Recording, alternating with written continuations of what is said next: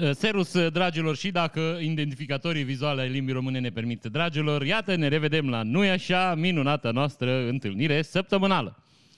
De acum o dăm că e săptămânală să nu mai trească să explicăm cetățenilor că luni văd aia care s-a abonat pe Patreon și că marți văd restul cetățenilor. Cetățeni care le mulțumim pe această cale. Începem prin a-i mulțumi Elizei pentru știrile pe care ne le trimite. Totodată, ca să fim corecți, ar trebui să mulțumesc și mie, că o parte din știri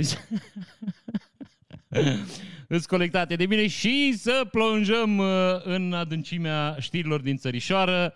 ANAFO a introdus facilitate de identificare vizuală pentru înregistrarea la spațiu privat virtual. Spațiu privat virtual e un spațiu, e un cont, cum ar veni, online pe site-ul ANAF-ului unde poți să vezi dacă ai de plătit taxe, dacă ai, nu știu, ceva probleme cu statul, dacă ai... Deci, niște lucruri pentru care până acum trebuia să mergi la un ghișeu. Și uh, vestea asta nu poate decât să ne bucure, că ne gândim, bă, deci uite, ANAF a introdus identificare vizuală. Asta înseamnă că, nu știu, te pui acolo, te uiți la o cameră și sistemul poate să te identifice. Îmi pare rău că sunt eu uh, cetățeanul care vă sparge bula, dar nu e așa.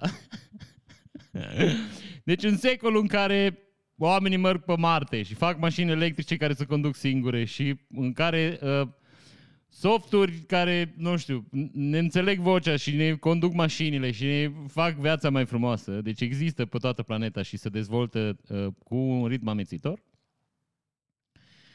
ANAF o hotărât să facă identificare vizuală și cum să faci identificare vizuală? Vorbești cu un om. deci, ca să înțelegeți, uh, ANAF-ul dintr-o țară, uh, nu știu, aflată în, în, în urma civil, deci în, în lipsa civilizației, în, în, în, în negura vremurilor, în uh, evul mediu al informaticii, dark ages of uh, uh, inteligență artificială, cum ar veni, ca să nu ne mai murdărim cu engleză. Deci, noi suntem, frate, pe ultimul loc. Deci chiar pe ultimul loc. Deci, la noi, identificare vizuală înseamnă că trebuie să vorbești cu un om cu o cameră. Adică, nu-i ca în alte țări, nu știu, te pui, îți analizează, telefonul meu mă recunoaște, telefonul meu, care e un ciuf de telefon de 3 lei, înțelegi? Mă recunoaște, îl pun, îl deschid și el se uită la mine și a, tu ești. La ANAF trebuie să vorbești cu un om ca să te identifice, să vadă dacă ești tu. Asta înseamnă la noi tehnologie. Era exact ca aia cu uh, uh, declarațiile online să depun la ghișeu de la etajul 2. Știi? Deci exact acolo e. Suntem bătaia de joc a planetei, mă, frate. Nu se poate așa ceva, mă. Mai bine, mai bine nu faceți nimic, mă, că ne facem de căcat în toată lumea, mă. Deci identificare vizuală trebuie să vorbești cu un om pe cameră, mă. Deci asta, asta ați înțeles voi că înseamnă tehnologizarea serviciilor, mă. Deci nu un AI, un sistem care să recunoască automat sau pur și simplu un fucking cont cu parolă și user, că asta îți trebuie. Deci asta ar trebui, uh, pe, nu știu, la ANAF. Că dacă chestia asta funcționează la bancă, unde vreau să vă zic că uh, eu simt că e, mai, e nevoie de mai multă încredere decât la ANAF, că la ANAF n-are nimeni ce să-mi fure nimic, ce să-mi fure. Să vadă că am de plătit bani la stat, înțelegi? Deci, mai mult decât un cont la bancă, de ce ar face ANAF-ul uh, asemenea eforturi? Adică, era pe vremuri, nu știu dacă știți, în Rusia, în Moscova, existau niște bancomate care dădeau credite pe loc. Dobânda era foarte mare, dar era bancomat, aveai o cameră și vorbeai cu o domnișoară care te filma în timp ce, nu știu, îți dădea banii. Puneai buletinul, punea niște date personale acolo cât de cât și te filma. Dar te filma ca să, să poată uh, recuperatorii să te recunoască după aia, ca să-și recupereze banii în caz că nu mai plăteai, știi? Deci exact așa e și anaful nostru, exact la nivelul ăla au ajuns, de bișnițăreală din asta, de prost gust. Deci trebuie să, trebuie să te identifici și trebuie să vorbești cu un om. Când putea să zică, bă, trimiteți o filmare de un minut, știi? Eu, ia, eu, îs eu, știi? Ceva. Nu, trebuie, și, trebuie să te programezi cu 10 zile înainte. Și dacă cumva nu poți să fii la ora aia online, uh, trebuie să trimiți o hârtie și să spui că o să întârzi. Și uh, s-ar putea în timpul interviului ăsta, deci ca să te identifice vizual, tu trebuie să răspunzi la niște întrebări. Băi, noaptea minții, mă. Deci Deci pe lângă faptul că, bă, nu știu, am buletin, mă vezi pe ăsta, mă, îți pune și întrebări. Și îți dai seama că întrebările alea, nu știu, ți întreabă când ai primit ceva hârtie sau ceva, deci din astea grele. Înțelegi? și uh, dacă cumva nu răspunzi corect la alea, îți, te scoate afară, nu ți mai identifică vizual. Deci rămâi uh, fă, ca țăranul, fără identificare vizuală pe site-ul ANAF. Deci ce doare mintea, oameni buni. Deci, vă jur, suntem bătaia de joc a Europei, mă. Identificare vizuală la ANAF cu un om, nu cu un soft, cu un om, cu un băiat. Îți dai seama cât, cât de bine și de repede o să meargă treaba. Îți dai seama că o să stă oamenii aia cu sute de mii de cetățeni la povești pe online. Ai de mie, de mie, bă, deci nu, nu se poate, mă, nu suntem o țară condusă de tâmpiți, mă. Așa, uh, ca să fim imparțial, că n-aș vrea să fim acuzați de uh, lucrul ăsta, o să vă prezentăm cazul unui băiat de la USR uh, care și-a falsificat actele ca să primească o garsonieră de la ANL. Acum candidează la funcția de primar al Constanței, sau ce puțin candida până s-au aflat lucrurile astea. Și uh, nu știu dacă e așa interesant lucru. Deci un cetățean de la USR a depus niște, acum 15 ani, a depus niște declarații false ca să primească o garsonieră de la ANL, în condițiile în care mămica lui lucra la o comisie care se ocupa de astea. Bineînțeles, o primi garsonera, deci nu cred că ați fost îngrijorați că lucrul ăsta nu s-a întâmplat. Ce mi se pare mie foarte, foarte, foarte interesant e că uh, sistemul uh, îți dă un bonus sau dădea un bonus dacă erai angajat la o instituție de stat. Adică dacă cumva lucrai la stat, aveai un bonus față de cetățenii care lucrau la privat. Ceea ce mie, iarăși vă spun, mi se pare inițial discriminare așa. Adică știam că se întâmplă lucrurile astea și că oamenii care lucrează la stat au mai multe beneficii că na, lucrează la stat și trebuie să știe cu cine votează ei, dar n-am avut niciodată certitudinea chiar la modul ăsta. Dar acum uh, zice așa, Ultimul faz din dosarul ANR al, al actualului deputat a fost punctul 7, locul de muncă a Istelian Ion a bifat sub punctul 7.1 cu cel mai mare punctaj, 10 puncte, pentru instituții publice de interes național și comunitar. Adică dacă uh, omul lucra la alte locuri de muncă, deci dacă lucra la privat, primea numai 3 puncte. Înțelegi? Dar așa dacă o declara că lucrează la stat, o primi 10 puncte. Ori astea mie cetățeni, mie îmi sună discriminare lăsând la faptul că, faptul că omul a făcut niște uh, mișculații uh, penibile. Da? Înțelegeți de ce vorbim noi aici? Deci există prevederi în anumite legi unde se acordă ajutoare pentru uh, cetățenii, hai să zicem așa, mai uh, uh, defavorizați de soartă, da? Să zicem așa, să nu jignim pe nimeni. Dar iată că dacă lucrezi la stat, primești niște puncte în plus pic de căcat, a? Ce ziceți așa? Bun, o altă veste de căcat, dacă vă mai amintiți, acum vreo 2 ani, cred, un băiat care era la PNL în Bistrița a bătut o femeie. Adică femeia trecea pe trecerea de pietoni, dânsul o claxonat, o femeie o dat cu piciorul în bara mașinii, cetățeanul s-a dat jos și o luat-o la omor și o uh, uh, mototolit fizionomia. Femeia a dat în judecată și, bineînțeles, având în vedere că domnul, uh, care acum candidează la primăria și eu, ca să știți despre cine e vorba, deci având în vedere că domnul era, avea o funcție înaltă în PNL, Bistrița, a câștigat procesul.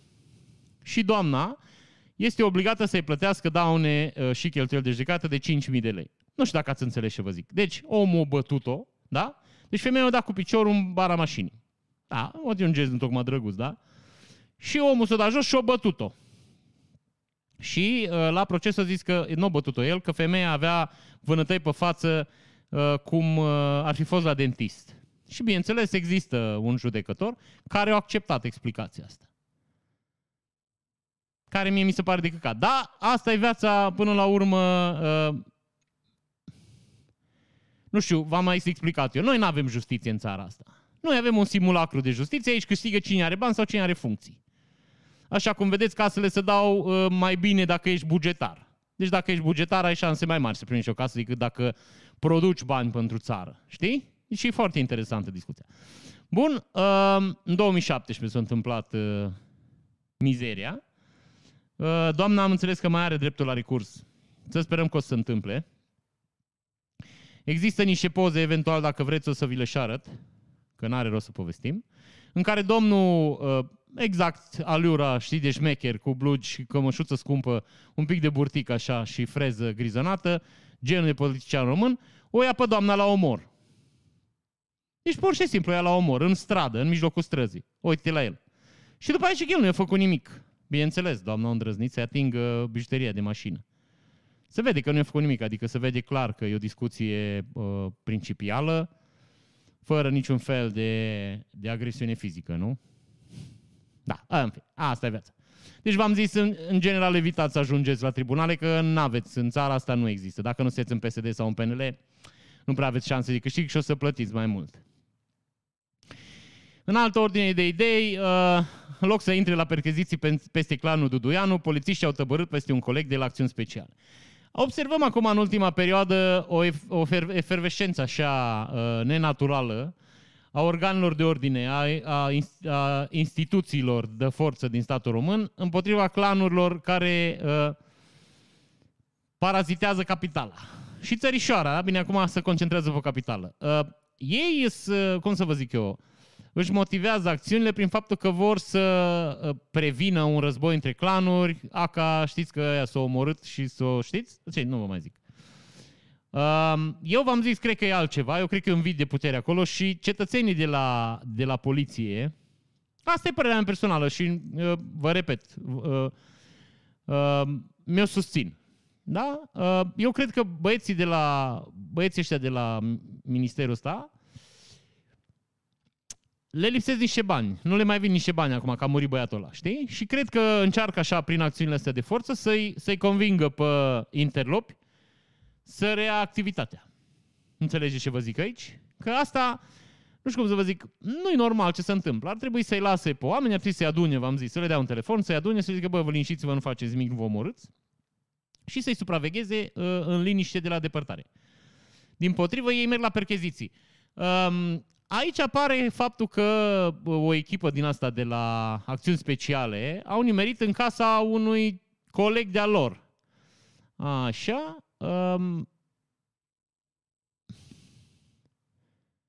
polițist la serviciu de acțiuni speciale, da? Deci, um, fraierii, cum au ajuns ei acolo, Uh, chiar după ce s-a întâmplat, polițistul ăsta, cărei casă a fost uh, călcată de mascați, a dat o declarație la televizor că e inadmisibil așa ceva, că părinții lui se speria când i-a spart ușa și că cum se poate. Și primul gând așa îi să râs că, ce proști ce ei, știi, cum o greșit ușa.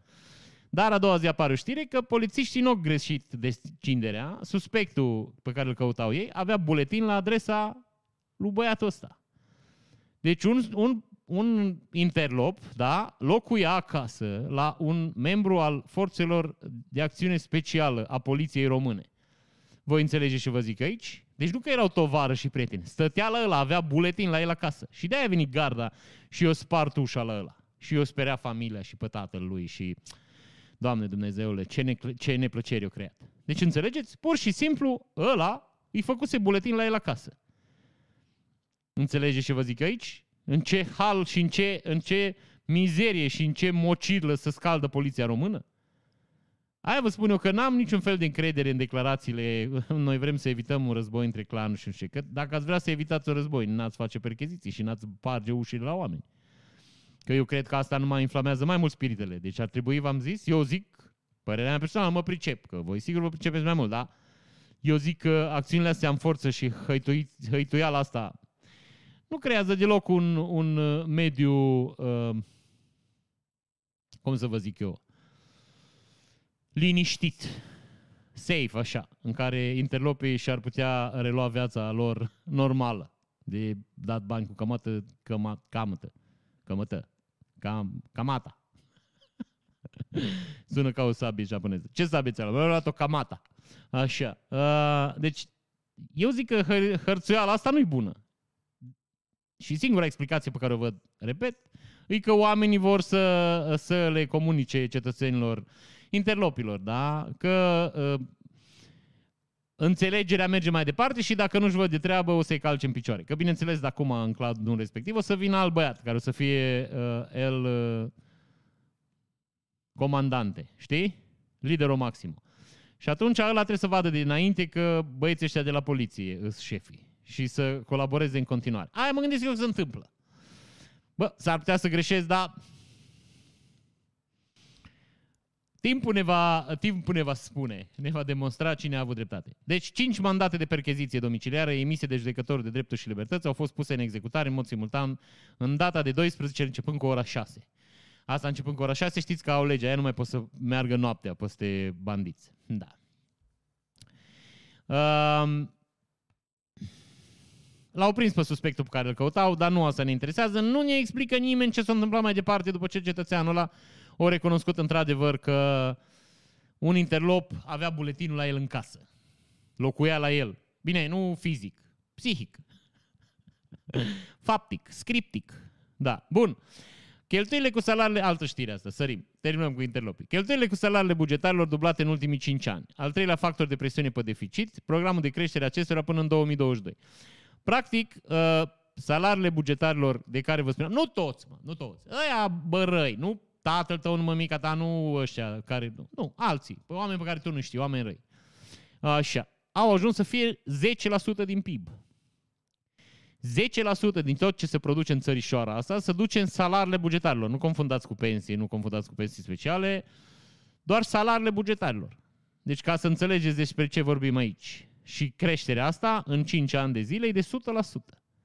Adică din 2015 și până în prezent, salariile bugetarilor s-au dublat. Mai nu știu să vă spun, dar dacă cumva lucrați la patron, să verificați dacă cumva salariul vostru s-a dublat din 2015 până azi. Eu nu cred. Da, să verificați.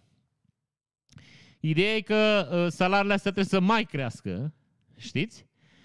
Și din păcate cresc și oamenii ăștia nu fac nimic pentru noi. Că aici e problema. Oamenii ăștia pur și simplu nu fac nimic pentru noi. O să vedeți imediat de ce spun asta. Uh, am chiar și un argument uh, foarte solid de săptămâna asta. Nu trebuie să, să trăim din amintiri. deci pur și simplu e săptămâna asta. Ok, trecem la un pic de ortodoxism. Mitropolitul Clujului zice Iisus Hristos este doctorul cel mare, poate tămădui pandemia. Mitropolitul Clujului, în, în alt preasfinția sa, bănuiesc, Andrei, Andrei Andreicuț, consideră că Iisus Hristos este doctorul cel mare, poate tămădui pandemia de coronavirus care s-a întins în toată țara. Citim a doua oară exact ce scrie în titlu, îmi scrie un cetățean că așa se face pentru SEO, mie mi se, face, mi se pare uh, că se face SEO de căcat. Da, asta e părerea mea personală și uh, fără expertiză în domeniul jurnalismului. Că n-am, adică nu pot să mă dau cu părere. Decât așa, pe persoană fizică, nu jurnalist. Bun. Domnul Andrei ăsta, care e prea sfințit el, a declarat sâmbătă în predica rostită în cadrul slujbei de liturghie de la Mănăstirea Nicula, județul Cluj, că ar trebui ca toată lumea de la mare până la mic să se roage lui Dumnezeu să înlăture această pandemie.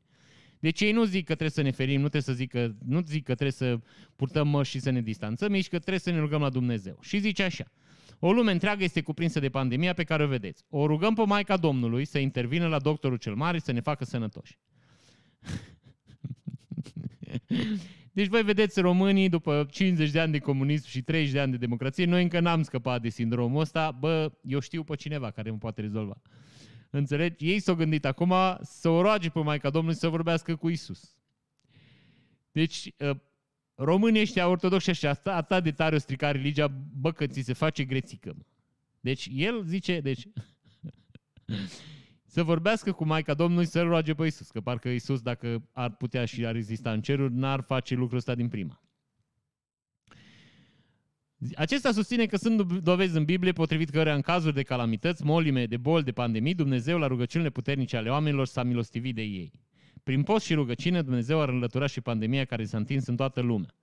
Nu ne explică de ce Dumnezeu a permis în, în, împrăștierea acestei pandemii, dar, bă, asta poate face din parte din uh, celebra vorbă din Biblie că uh, căile Domnului sunt neînțelese.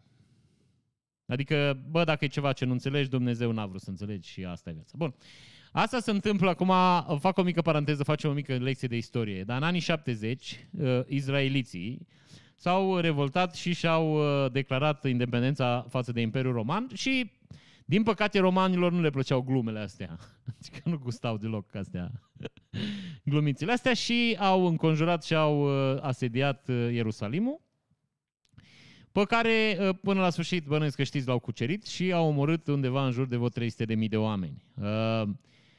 Uh, Ca să înțelegeți un pic despre ce e vorba aici, uh, i-au omorât pe toți izraelienii care ieșeau din cetate, deci au propus un armistițiu. Au zis, bă, ceda, predați-vă și noi o să vă lăsăm în viață. Și uh, cetățenii din cetate au râs că ei uh, uh, le-au spus preoții că Dumnezeu e de partea lor și ei n-au cum să piardă războiul ăsta și că sigur Dumnezeu o să intervină și o să-i omoare pe romani. Așa că ei au râs cu poftă. După o perioadă de asediu, cetățenii și-au dat seama că Dumnezeu e un pic ocupat cu alte treburi și nu vine și au încercat să iasă pascunzi din cetate. Romanii au prins și i-au crucificat pe toți. Adică, uh, știți la ce mă refer aici. Uh, acțiunea de crucificare s-a terminat nu când a vrut Dumnezeu, s-a terminat că uh, nu mai aveau lemn. Adică tăiaseră toate pădurile din jurul Ierusalimului, ca să înțelegeți ce vorbim aici. Și uh, mai mult decât atât, la un moment dat, uh, cineva le-a zis romanilor că uh, evreii care ies din oraș, da, își înghit aurul ca să nu fie prins asupra lor, așa că romanii, în loc să-i crucifice, îi tăiau și le eviscerau. Le tăiau burtica să dacă au aur pe interior. Un fel de kinder cu surprize. Uh, deci, repet, toată acțiunea asta se întâmplă pentru că preoții din oraș le spuseseră oamenilor că nu au de ce să teamă că Dumnezeu să vină să-i salveze. Și văzând că Dumnezeu nu vine să-i salveze, Preoții au avut epifania că Dumnezeu nu vine să-i salveze că încă nu sunt într-o stare disperată. Așa că și-au dat foc la grâne. Înțelegeți ce zic eu aici? De ce ei fiind într-un oraș asediat, în care nu aveau altă sursă de mâncare decât grânele păstrate undeva, au dat foc la grâne ca să-l convingă pe Dumnezeu că bă, trebuie să intervină. Adică, bă, nu mai au nicio șansă de, de salvare și Dumnezeu, Dumnezeu n-a intervenit. Și drept urmare, din cei 600.000 de, de cetățeni ai Ierusalimului, vreo 300.000 au murit. Și marea majoritate din lor au ajuns sclavi. Da, asta e totuși toată discuție. Deci, înțelegeți ce vă zic eu aici? A, exact așa și preoții și a noștri. O să vină Dumnezeu și o să facă niște lucruri, noi nu trebuie să facem nimic, noi trebuie să ne rugăm. Trebuie să ne adunăm ca tâmpiții în cât mai mulți și să luăm boala de la un la altul, că Dumnezeu o să ne salveze, când o să fim foarte disperați.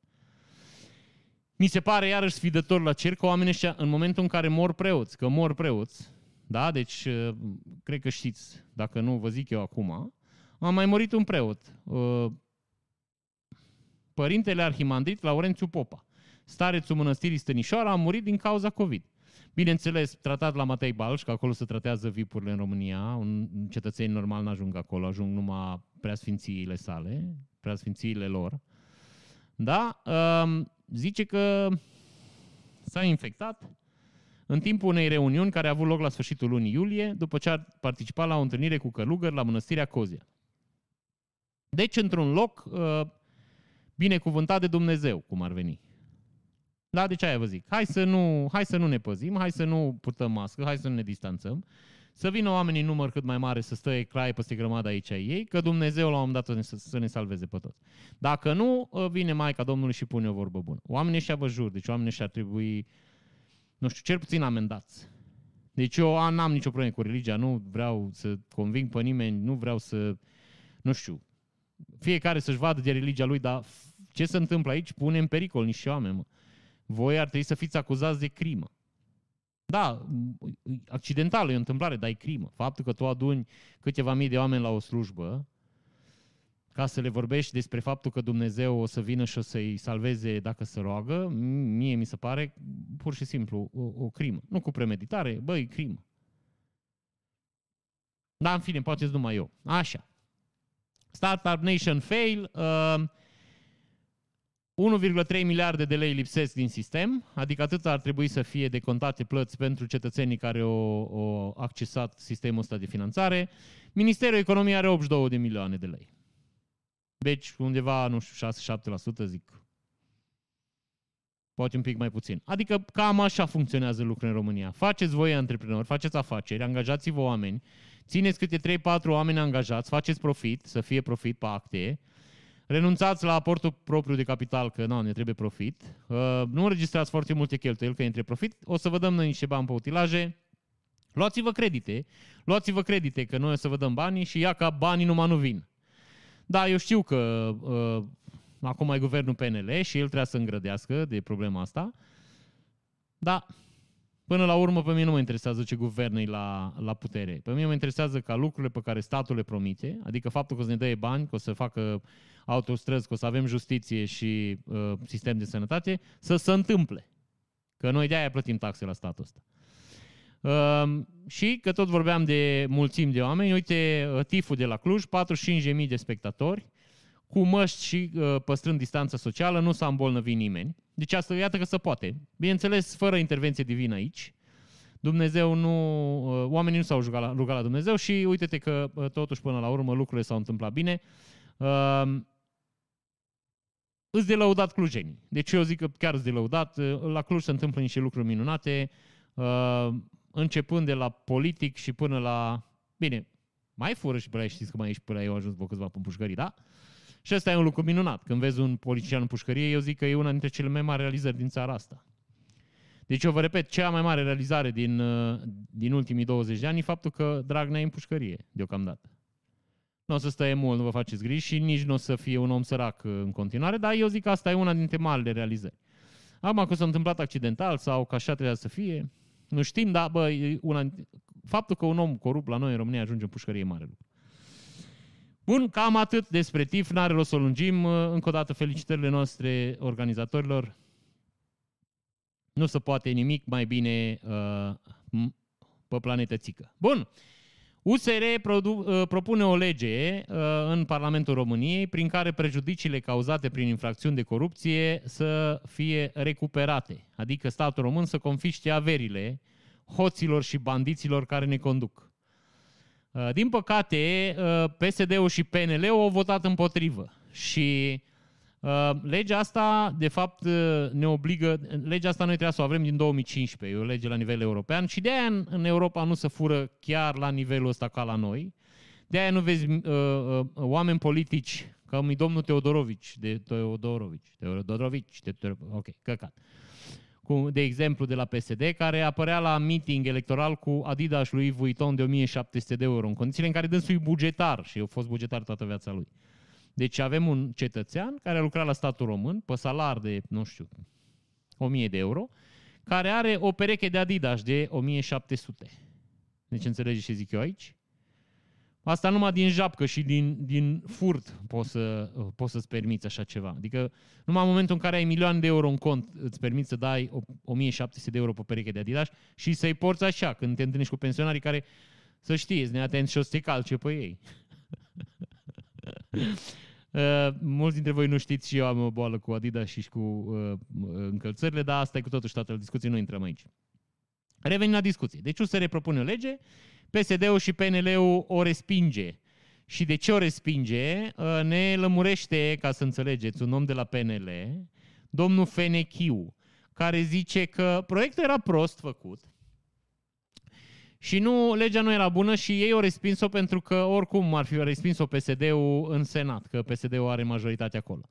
Deci cumva ei ne-au făcut un serviciu și uh, au economisit un pic din timpul Senatului, că au respins ei o lege care viza și pe ei, că și domnul Fenichiu, nu vă imaginați că e un uh, băiat sărac, care o arde așa până uh, uh, Carrefour din când în când să mănânce, uh, să cumpere brânzeturile care sunt la reducere. Știți?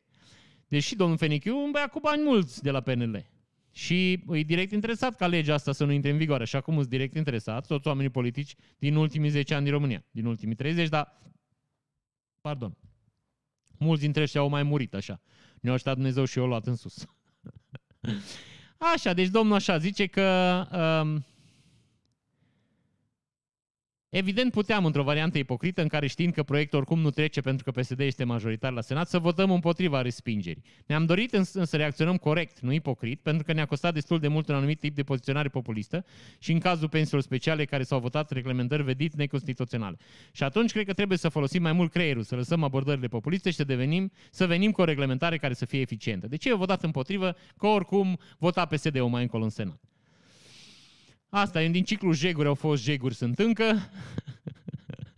Hai că vă dau una ca să nu, să nu vă să nu vă scârbiți numai din România. În Italia, 12 parlamentari, nu, niște parlamentari, că nu știm câți, 5. 5 parlamentari din Italia care au 12.500 de euro pe lună salar, deci cam atât are un Italia un parlamentar, au solicitat bonusurile de 600 de euro care se dădeau în perioada de criză persoanelor aflate în dificultate. Bineînțeles că italienii s-au crizat, bineînțeles că ziarul care a descoperit frauda nu poate să dă numele pentru că GDPR. Și atunci în, uh, în Italia s-a lansat o acțiune care se numește bonus INPS Eu Nu.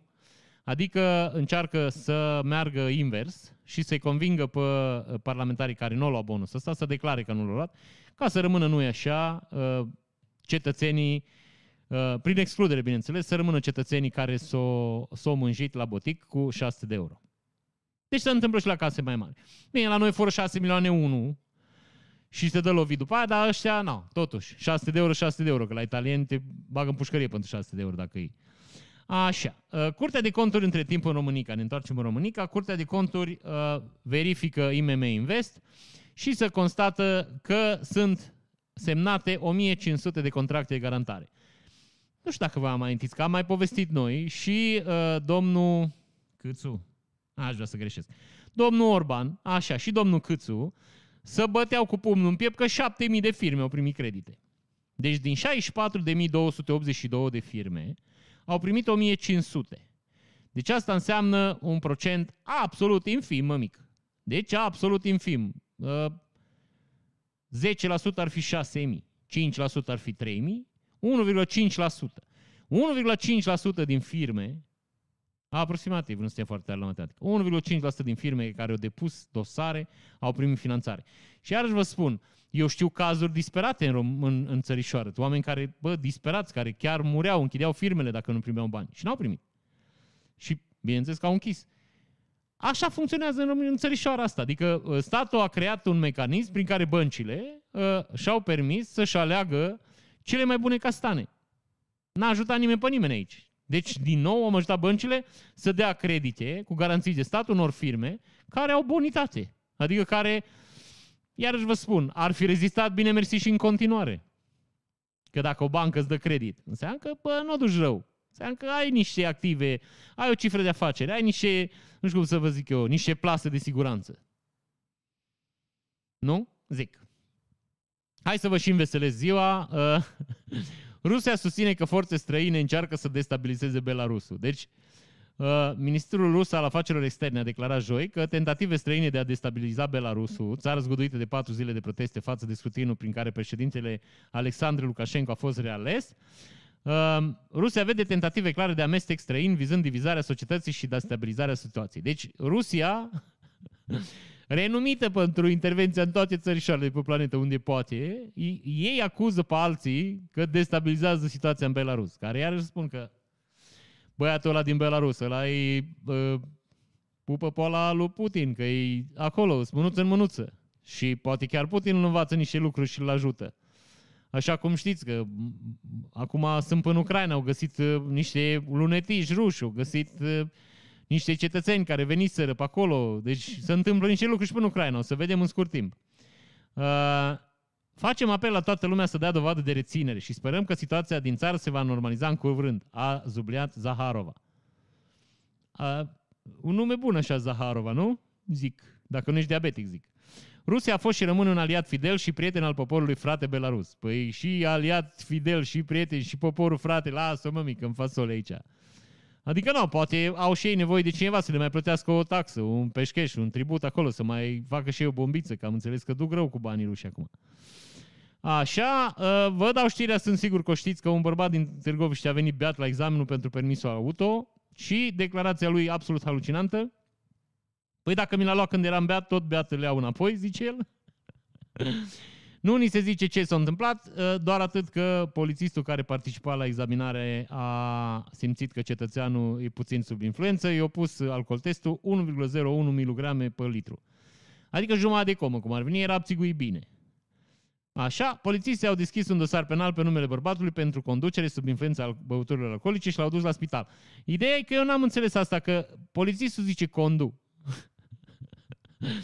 Că ăla s-a urcat în mașină, el nu conduce, numai că zice polițistul, dă drumul, mergi, ridică-te și mergi, ridică-te și conduc, știi? Și până la urmă el poate să zică, domnule, eu n-am vrut să conduc. Eu m-am pus numai în mașină, doresc cu polițistul și el m-a incitat să conduc. adică mă gândesc că așa ar putea să-și construiască apărarea. Bine, ar trebui să fie treaz, zic. Și uh, ca să vedeți că există justiție în țărișoară, bă, dar n-am pus o muzică, bă. Doamne Dumnezeu, emisiunea asta n-are niciun farme, o să murim aici. Așa, uh, jandarmii au identificat pe toți cetățenii care au lovit-o pe jandarmerița Ștefania. Așa, avem în felul următor. Deci, uh, Ștefania și colegul lui au fost aruncați în mijlocul mulțimii și în momentul în care lumea i-a luat la omor, jandarmii au considerat că e momentul să uh, calce toată piața în picioare. Dacă mă întrebați pe mine, asta a fost o chestie uh, premeditată. Lui i-a dat pe tâmpițe și a doi, pe, pe nefericiți și a doi, i-a dat hrană lupilor și cu muniție de război, deci cu pistoale și cu muniție de război, ceea ce iarăși mie mi se pare absolut inacceptabil. Eu aș fi băgat în pușcărie direct șeful unității care a trimis în piață între manifestanți jandarmi cu arme de foc. Deci eu îl băgam nu în pușcă, nu-l destituiam, îl băgam în pușcărie direct pentru că aia înseamnă atentat.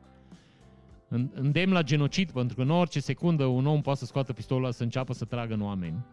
Și aia ar fi costat niște vieți, deci eu pe ăla îl, îl vă jur, îl băgam în pușcărie. Așa, uh, avem așa, un programator care și-a pierdut brățara, zice că 27 de ani, participase la cursuri de formare profesională în Franța, lucra la, de 5 ani la firme cunoscute din domeniul tehnologiei informației. Uh, de ciudă că și-a pierdut brățara de aur, de, a lovit-o cu piciorul în spate pe Ștefania. Ștefania e jandarmerița.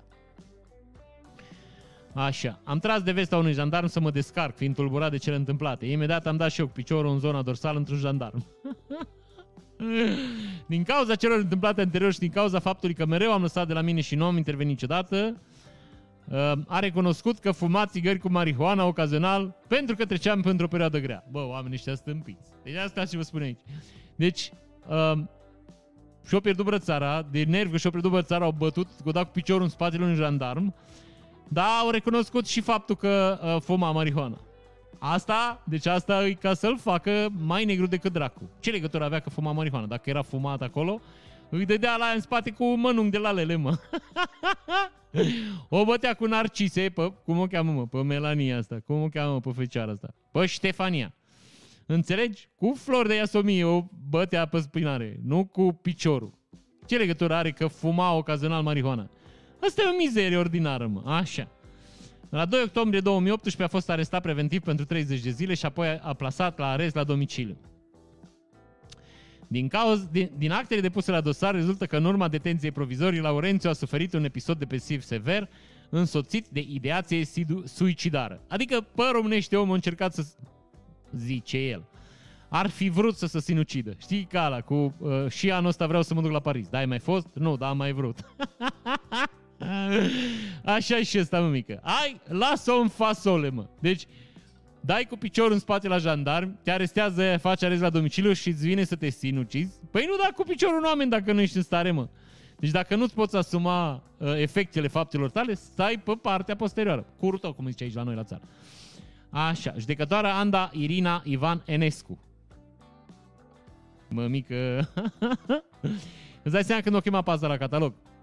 Anda Irina Ivan Enescu. Să termina, suna. Până știi? Așa. Sublinează motivarea deciziei prin care l-a condamnat pe tânăr la un an și 8 luni cu suspendare. Deci odată cu piciorul la Ștefania în spate. Și o luat un an și 8 luni cu suspendare. Așa că din analiza circumstanțelor sale personale nu ar fi fost posibil anticiparea un astfel de comportament antisocial.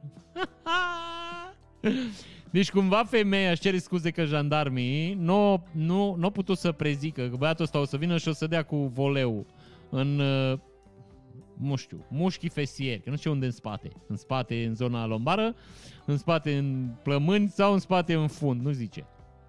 Așa. Bărbatul implicat în activități civice ale comune. Claudiu lucra ca muncitor, stai altul. Alt infractor. Lucra ca muncitor necalificat în construcții și conform actelor depuse la dosar, el a dat dovadă de implicare în activități civice organizate în folosul comunității.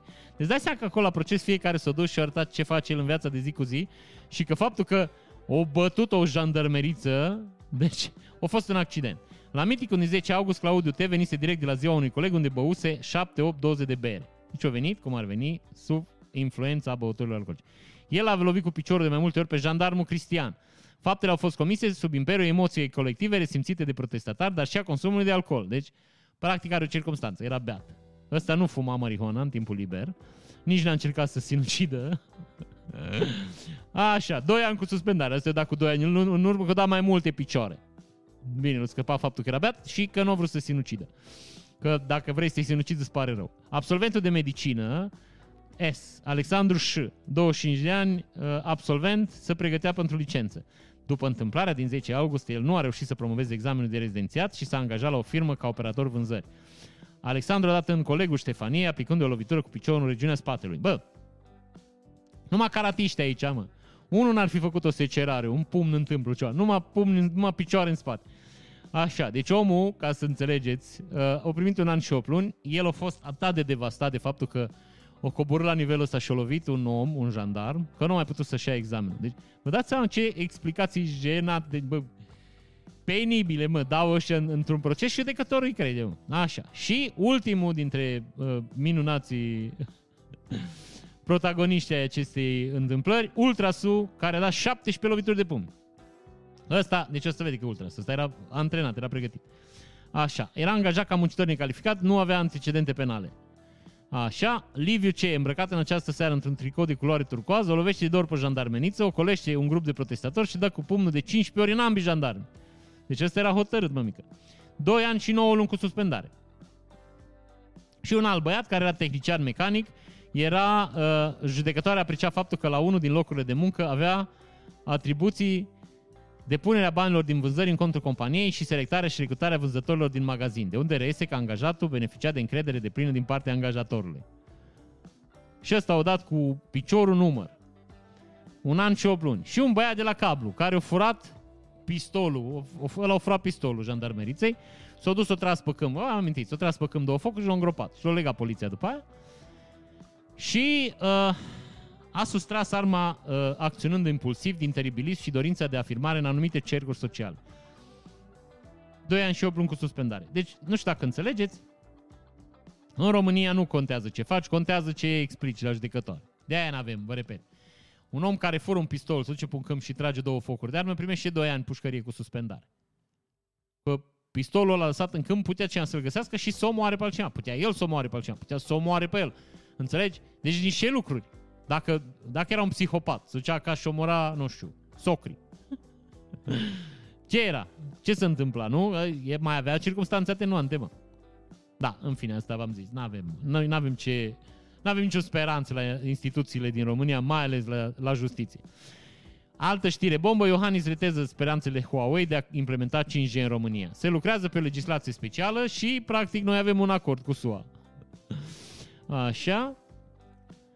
Uh, poziția României este exact poziția exprimată și în memorandumul care a fost semnat anul trecut, când am fost în vizită la președintele Trump. Noi ne dorim rețele sigure, rețele care nu sunt controlul, sub controlul unor state cu alte interese decât cele declarate și dorim rețele care satisfac nevoia noastră și a firmelor și a cetățenilor din România. Se lucrează pe legislație specială pe această temă pentru a preveni intrarea pe piața 5G a unor firme asupra cărora planează anumite suspiciuni. Practic, domnul Iohannis ne spune că Huawei nu are ce căuta la noi în țărișoară. Iată. Bun, uh, știți că vorbeam uh, săptămâna trecută de băieții aia de la mediu, dar nu știu de unde au fost ei, care s-au dus și l-au amendat pe ăla că avea azotat de amoniu. 17, nu știu, tone. 17.000 de kg, 1700, nu știu, o cantitate mică. Uh, niște cetățeni de la un site din România E la Europa Liberă, na, că n-are rost să povestim altceva. Uh, au descoperit că în portul Constanța sunt depozitate 26.000 de tone de azotat de amoniu. Această cantitate este de 10 ori mai mare decât cea care a provocat explozia din Beirut. Compania Națională Administrația Porturilor Maritime ESA Constanța nu pare să fie îngrijorată, ci dă asigurări că azotată de amoniu e bine depozitat. Cât despre răspunderea despre eventuale incidente, CNPM, ca să nu mai Constanța transmite că toți operatorii care manipulează mărfuri periculoase din portul Constanța, categorie în care se încadrează și azotatul de amoniu, au obligația întocmirii unui plan de măsuri de securitate aprobat de ISO privind manipularea, depozitarea și... Bă, asta e vrăjeală, vrăjeală. Asta ce spun. N-are nimeni nicio atribuție, n-are nimeni nicio fișă, nu cere nimeni nimic de la ISO, nu cere nimic. Deci, practic, se întâmplă că avem noroc. Deci, pur și simplu, până acum, faptul că azotul la noi explodat e pur și simplu un noroc. Așa cum au avut băieții din Beirut Ghinion, că au explodat un, că niște băieți au sudat într-un depozit de artificii. Că așa s-au pornit. Și de la artificii s-au prins azotatul și au explodat și le-au ras capitala de pe fața planetei. Deci înțelegeți ce vă zic eu aici? Asta este. Așa o să întâmple și la noi. Deci noi avem 26.000 de tone. Zice așa. 5.000 de tone în portul Constanța Sud, 17.521 de tone în magazii certificate de Kimpex în zona de nord și 3.523 de tone în media. Despre ultimul depozit, compania omită să spună care sunt condițiile depozitare și dacă magazinele care se află au certificate de conformitate. Tot așa cum despre ultimele două omite să spună pentru ce perioadă vor fi depozitate. Deci eu vă repet, avem noroc, sau am avut cel puțin până acum, da? Uh, hai să o lăsăm pe asta cu îngrășămintele că nu-i bună, ne îndreptăm puțin spre uh, plajă, unde Vale Vigelie susținea un concert în Eforie Nord. Și poliția română a venit și ca să împrăștie pe cetățenii care participau la acest minunat concert, o porni sirena. Deci noi suntem ca în India, deci la noi nu se dă amenzi, că iarăși vă spun, tu polițist te duci la, la Vali Vigelie, îi dai la Vali Vigelie o amendă, nu știu, 25 nu știu câte amenda, pentru combaterea vrăjelii cu răspândirea bolii, da? Îi dai 25.000 amendă lui, îi dai 25.000 amendă organizatorului, îi mai dai 25.000 de amendă la băiatul ăla care umblă cu boxele și eu vă garantez că într-o săptămână de amenzi din astea nu o mai face nimeni pe nebunul.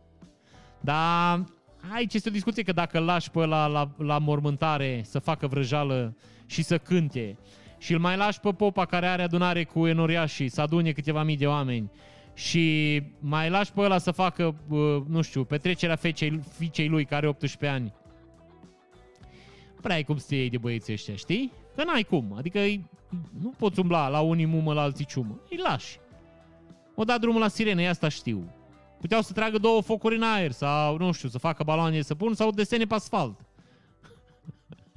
Asta puteau să vină poliția, trebuiau să iei un set de carioși să facă să-i picteze pe față pe, pe participanții la acest concert. Să le scrie aici pe frunte. Valley Storm. Știi? Asta ar fi putut să facă poliția română. Deci să nu-i jignească pe interlop și pe maneliști. Să nu cumva să-i supere. Ok, să trecem puțin la capitală. Gabriela Firea spune ce fac medicii, doar VIP-urile primesc plasmă pentru tratamentul infecțiilor cu COVID-19, pentru cetățenii obișnuiți nu există. Ei, declarația asta la doamna Gabriela e o vrăjală, un praf în ochi, așa, o mizerie jegoasă, prin care doamna își susține un proiect, da? Cred că ați auzit. Proiect care o reușit să treacă prin uh, uh, Consiliul General al Capitalei, în care acorda 1000 de euro sub formă de bonuri de masă cetățenilor capitalei care s-au vindecat de COVID și care donează plasmă. Încercarea asta e greșită din foarte multe puncte de vedere. Unul la mână că se vede clar că e o manevră electorală, că mie mi se pare jegos să faci lucrul ăsta.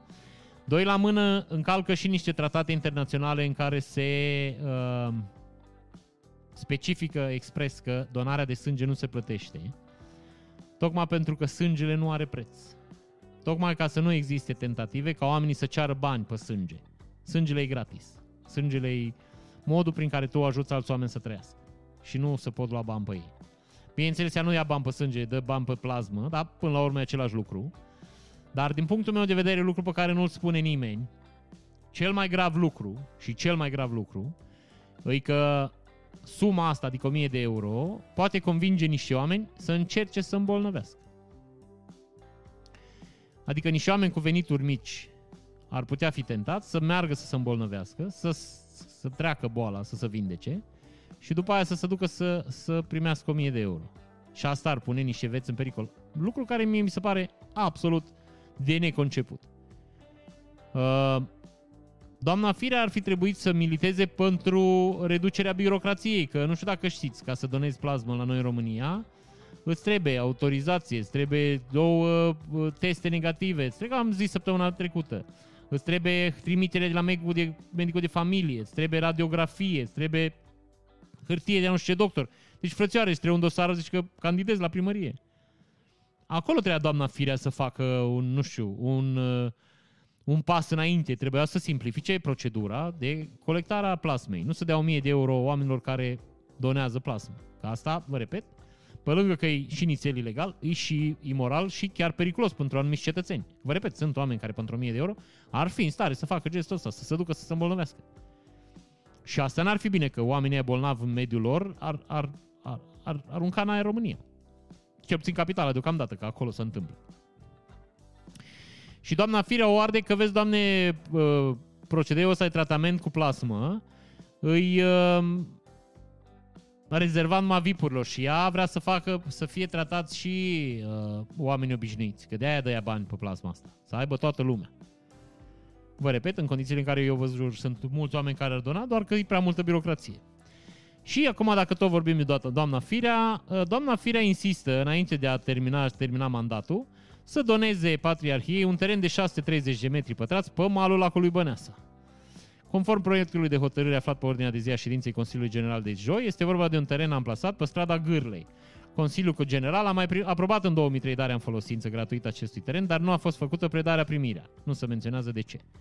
Deci, practic, primăria vrea să dea a Patriarhiei 630 de metri pătrați să-și mai facă băieți acolo o bisericuță. Bănesc că era o zonă unde nu erau așa concentrate bisericile. Și, ia, hai să vă dau și vești bune, Ludovic Orban și Victor Orban vor inaugura un tronson de autostradă de 5 km. Bă, suntem de râsul curcilor și de, bă, de jena jenilor. Jena genselor. suntem de jena genselor. Vai de curul nostru suntem. Deci, uh, stați să văd exact, să nu greșesc. Tronsonul Biharia-Borș care face parte din autostrada Transilvania, care a început în 2004. 5,5 km a costat 134 de milioane de lei. Ce doare mintea, bă. Băi, nenică, bă, nu se poate așa ceva, mă. Așa, Ovidiu Barbier, The Barber, director general adjunct în CNAIR, în acest moment se fac demersuri la nivel de guvern între cele două state pentru deschiderea punctului vamal de la Borș. Că asta e că noi trebuia să ne lipim de autostradă pe care ungurii au făcut-o până acolo și rămăsese chiar în vamă. Așa cum au făcut autostradă și în partea asta la altă spre satul mare aici. Că ungurii s-o ținut de cuvânt. Ei zic, dacă fac, fac. Nu e ca la noi, că la noi să fură banii de autostrăzi. Nu au cum să facă dacă să fură banii, nu? N-ai cum. Așa. Deschiderea estimată în 4 septembrie. Tot în septembrie și tronsonul de 18 km între Chețan și Ernut. Nici habar n-am, nici nu știu unde să alea. Deci niște denumiri din astea în fine, deci am ajuns să ne bucurăm să invităm oameni din Ungaria să se bucure, prim-ministru Ungariei să bucure alături de noi că inaugurăm un, un tronson de 5 km de autostradă.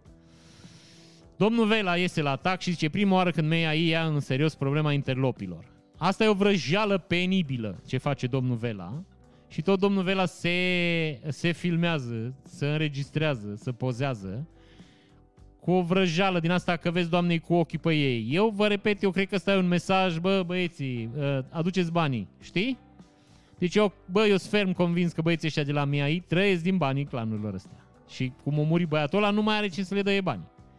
Și acum, ca să, să simplifice lucrurile, îi, îi bat pe aia și îi percheționează până să stabilește că trebuie să le dă banii. Să înțelegeți ce vă zic eu, 100% așa. O să vedeți mai încolo că am avut dreptate.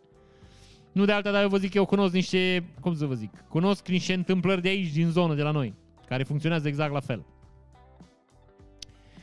Așa. Domnul Malcervel a fost prezent vineri la aeroportul Henry Condo cu ocazia extradării în Statele Unite a doi infractori capturați în România. Așa. Uh, practic, uh, Interpolul, să vedem dacă ne vedea, da? Da, da, da. Nu știu dacă Interpolul sau uh, americanii au uh, trimis niște mandate de arestare pentru doi cetățeni. Uh, un român care este în, în vârful unei rețele de trafic internațional de persoane România, Mexic și SUA. Așa. Și un cetățean care a, co- a comis infracțiuni cibernetice și fur de identitate. Uh, Păi ăștia i-au prins că i-au trimis aia, știi? I-au trimis, bă, trebuie să-i arestați pe băieții ăștia doi. Că românii n-ar fi reușit să-i prindă niciodată și n-ar fi reușit să-i aresteze și nu i-ar fi făcut niciodată nimic. Că aici dacă dai dreptul la șmecheri, nu-ți face nimeni nimic. Dar la vrăjala asta, dacă vine din altă parte, nu prea au ce să facă. Așa cum v-am povestit că a fost destructurată o rețea de proxenetism din care făcea parte un prieten de-a nostru care au ajuns să facă pușcărie, dar el nu făcea altceva. El o singură dată a dus două fete până în Austria, care au venit înapoi acasă tot cu el. Și din 30 de membri care erau toți milionari în euro, singurul care a făcut pușcărie a fost el, cu 2 ani. Uh, pentru că o primit 500 de euro, că au dus două fete cu mașina și le-au dus înapoi, care nu au vrut să stai. Înțelegeți? Dar dosarul a venit din Olanda și n-ai ce face, mă mică, vine dosarul de la poliție din Olanda, trebuie să arestezi pe cineva. Și l-a arestat pe meu. Ca așa e justiția în țărișoară, v-am mai zis eu. Bun, uh, deci domnul Vela îi cu ochii pe cetățeni, vedeți ce faceți cu banii. Și iată o veste bună, uh, percheziții la hoții suspectați că au spart casa fiului lui Nicolae Bădălău și au furat ceasuri de 50.000 de euro. O parte din captură a fost găsită. Un alt bugetar, sărac, care avea 30.000 de euro în casă cash și 50.000 de euro ceasuri. O parte din ceasuri au fost găsite, Bineînțeles că pe cetățenii să se aresteze. Ce vreau să vă, vă aduc în atenție faptul că, bă, să poate. Adică dacă e domnul Bădălău, să pot găsi banii. Eu n-am prea auzit de multe furturi în ultima vreme în care poliția să găsească vinovații și așa de repede. Știți? Mă gândesc că fiind vorba de domnul Bădălău, iată. Uh, Domnul Tăricianu cere modificarea legii electorale, PNR, călărește elicoptere și avioane, toate din bani publici, merge peste tot fără interdicții. Lucru pe care îl făcea și dânsul cu patru ani, dacă vă mai aduceți aminte. Uh, bineînțeles, nu în momentul când se băga în față la coadă la permise că el e un, el un om de vază al țării și nu are timp să stea la coadă și că el nu e un cetățean obișnuit, asta, asta zicea dânsul. Uh, am vrut să vă anunț că domnul Tăricianu, așa un ilustru necunoscut, candidează la primăria capitalei. Absolut nicio șansă. Deci absolut nicio șansă. Îmi doresc chiar să dispară cât mai repede, să, să rămână fără imunitate și să facă și nițel pușcărie, că domnul Tăricianu e mânjit uh, cu toate chestiile pe planeta asta, ca să înțelegeți. Și vă mai dau o declarație de la domnul Tăricianu care zice că majorarea pensiilor cu 14% față de 40% cât prevede legea înseamnă că cetățenii ar trebui să respecte legea doar în proporție de 35%. Domnul Tăricianu având în vedere că el a fost fotomodel, nu e foarte tare la matematică. Pentru că, no, noi ăștia alți care am făcut școală, că n-am fost, n-am fost așa de drăguț și n-am avut un trup de Adonis, să fim fotomodele și să prezentăm modă pe uh, podium, noi știm că 40 fără 14 fac 26. La dânsul e 35. Abă, o rotunjit, hai zicem noi 25, că n-are rost să fim scârțoși acum. Pedeapsa pentru voi este că meritați ca și pensionarii să respecte tot 35% din ordinele pe care le voi le dați. Adică el o ține, o arde pe 35%, când vă repet, trebuia să fie 25%. Da, eu de mult am avut, am, am încetat în a avea pretenții de la domnul Tăricianu. Uh, din perioada în care domnul Tăricianu era în cârdășie cu băieții care furau energie, nu știu dacă mai țineți minte, și avea și el acolo o mică vrăjală. Dar domnul Tăricianu fiind în Senat, n-a putut fi uh, anchetat, să zic. Să sperăm acum că dacă cumva partidul dânsului nu mai prinde plan electoral, uh, pragul electoral, domnul Tăricianu o să aibă puțin timp, nu o să mai fie așa ocupat, și o să aibă un pic de timp să se prezinte în instanță, să ne lămurească și pe noi ce s-a întâmplat atunci. Uh, un alt om care iese la atac, domnul Ciolacu de la PSD, cu afirmația că nu cred că vreunul dintre noi a fost vreodată asociat cu vreun clan interlop. Poate n-ar trebui să ne să uităm de momentul în care uh, stați așa. Uh, să ne amintim uh, puțin. Stați așa și nu mișcați. Da. Aiurea așa niște poze de pe net. Domnul Dragnea, înconjurat de interlopi. Știți, când mergea la tribunal uh, și deputatul mitralieră, băiatul ăla, uite-te aici, băieții, interlopii, clanurile interlope, băieții care, uite-te la ei cum arată, da? Unul mai bibliotecar decât celălalt, care îl păzeau pe, pe domnul Dragnea să nu cumva uh, să-l molesteze cetățenii, știți? Dar ei nu s-au asociat niciodată cu clanurile interlope. Niciodată, absolut niciodată. Nu e ca și cum ai căutat pe Google, știi? În 3 secunde și ai găsit zi. Deci, domnul, domnul Ciolacu e foarte supărat că uh, președintele țării i-a acuzat că, că ei fac parte din, din clanul interlope. Nu e adevărat. Nu există așa ceva. Bun. Um, în Libertatea, Cătălin Tolontan scrie un articol despre uh, dosarul Udrea Budeanu Buzăianu, uh, care au furat, uh, nu se știe încă exact, dar undeva în jur de vreo 300 de milioane de dolari de la hidroelectrica. În condițiile în care ei cumpărau curent uh, de la hidroelectrica sub prețul de producție. Adică, cred că vă mai amintiți, hidroelectrica la un moment dat a intrat în insolvență, pentru că ei vindeau curentul mai ieftin decât îl produceau. Uh, v-am mai spus și atunci, nu știu dacă știți, că s-a întâmplat acum câțiva ani. Suntem singura țară în care o hidrocentrală, o, o, o autoritate, o, o, nu știu, o întreprindere care produce curent din apă într-o țară plină de, de, de munți și de lacuri de acumulare, din apă, deci din apa care cade din cer de la Dumnezeu, uh, în condițiile în care sunt făcute de comuniști și statul român nu a băgat niciun ban în ele, deci nu au avut cheltuieli cu ele, dau, dau faliment. Dar dau, dau faliment pentru că băieții și-au oferat 300 de milioane de, de dolari. Ca să vă imaginați dimensiunile jafului. Și um, povestește domnul, domnul Tolontan, dacă vă interesează subiectul să căutați, stați că trebuie să ud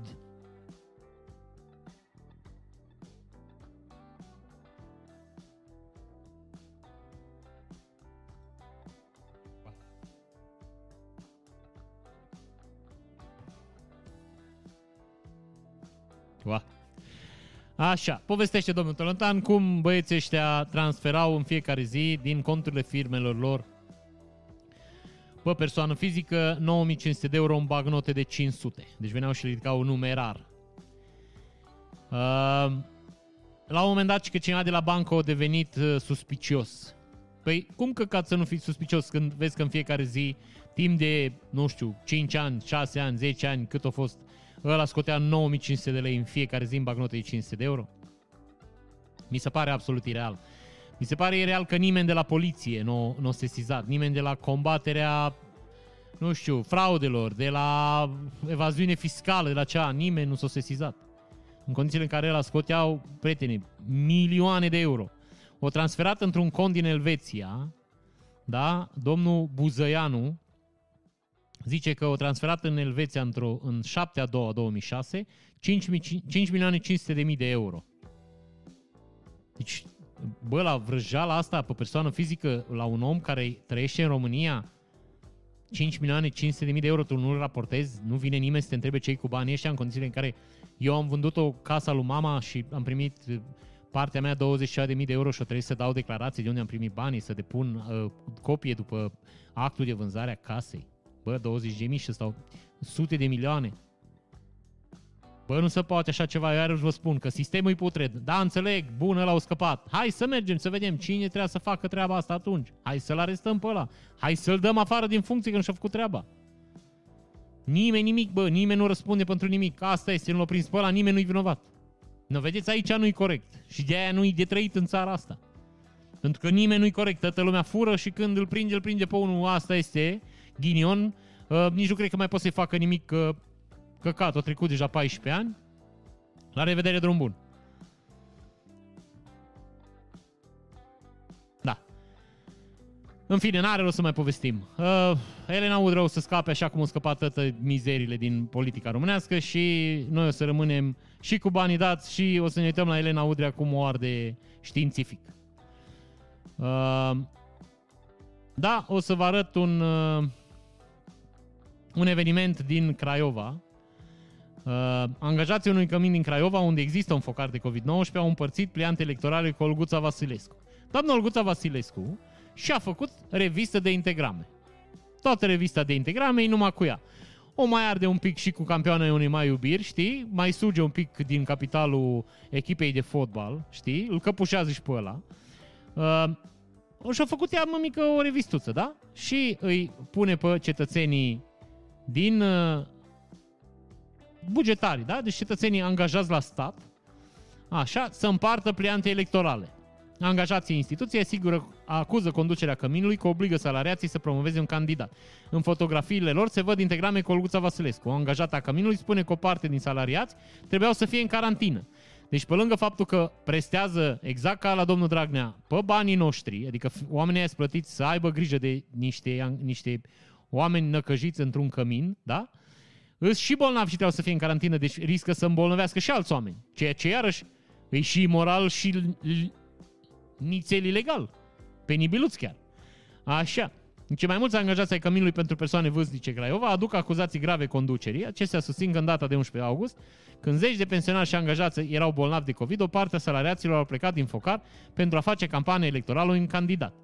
Oamenii sunt amenințați cu pierderea locului de muncă sub protecția anonimatului. Sunt contact, sunt contacții direct ai contabilului șef care a fost internat la spitalul Victor Babeș și care e și pozitiv. Aceste doamne trebuiau să fie la 12.35 la serviciu, dar dânsele fac campanie electorală. Marți, pe data de 11 august, da, marți pe data de 11 august a zis o angajată. E o propoziție ca că nu se înțelegem sensul. Așa. Domnul director ne amenință și ne face oale de porci. E, nu știu, oale de porci. Troacă de porci era.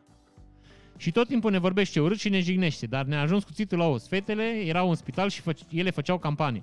Luau fetele forțat că dacă nu își pierdeau locul de muncă, să le, să le ducă să împarte pliante. Între timp, unul dintre ei, uh, un băiat din ăsta, mai și pune și poze pe Facebook. Vali Giurcă este cu Radu Preda, echipa numărul 1. Deci ei să mai și laudă. Și uite-le pe femei, da, pe doamnele bugetare, plătite de la bugetul de stat, plătite de noi, să aibă grijă de niște oameni, împărțind uh, integramele cu doamna Olguța.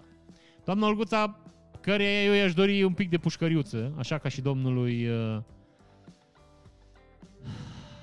a șefului dânsei de partid, ca să simplificăm discuția. Fostului șef. Bine, bănesc că ei șeful în continuare, da? Așa. Uh, cam asta face doamna Olguța. Integrame craiovene, ediție specială.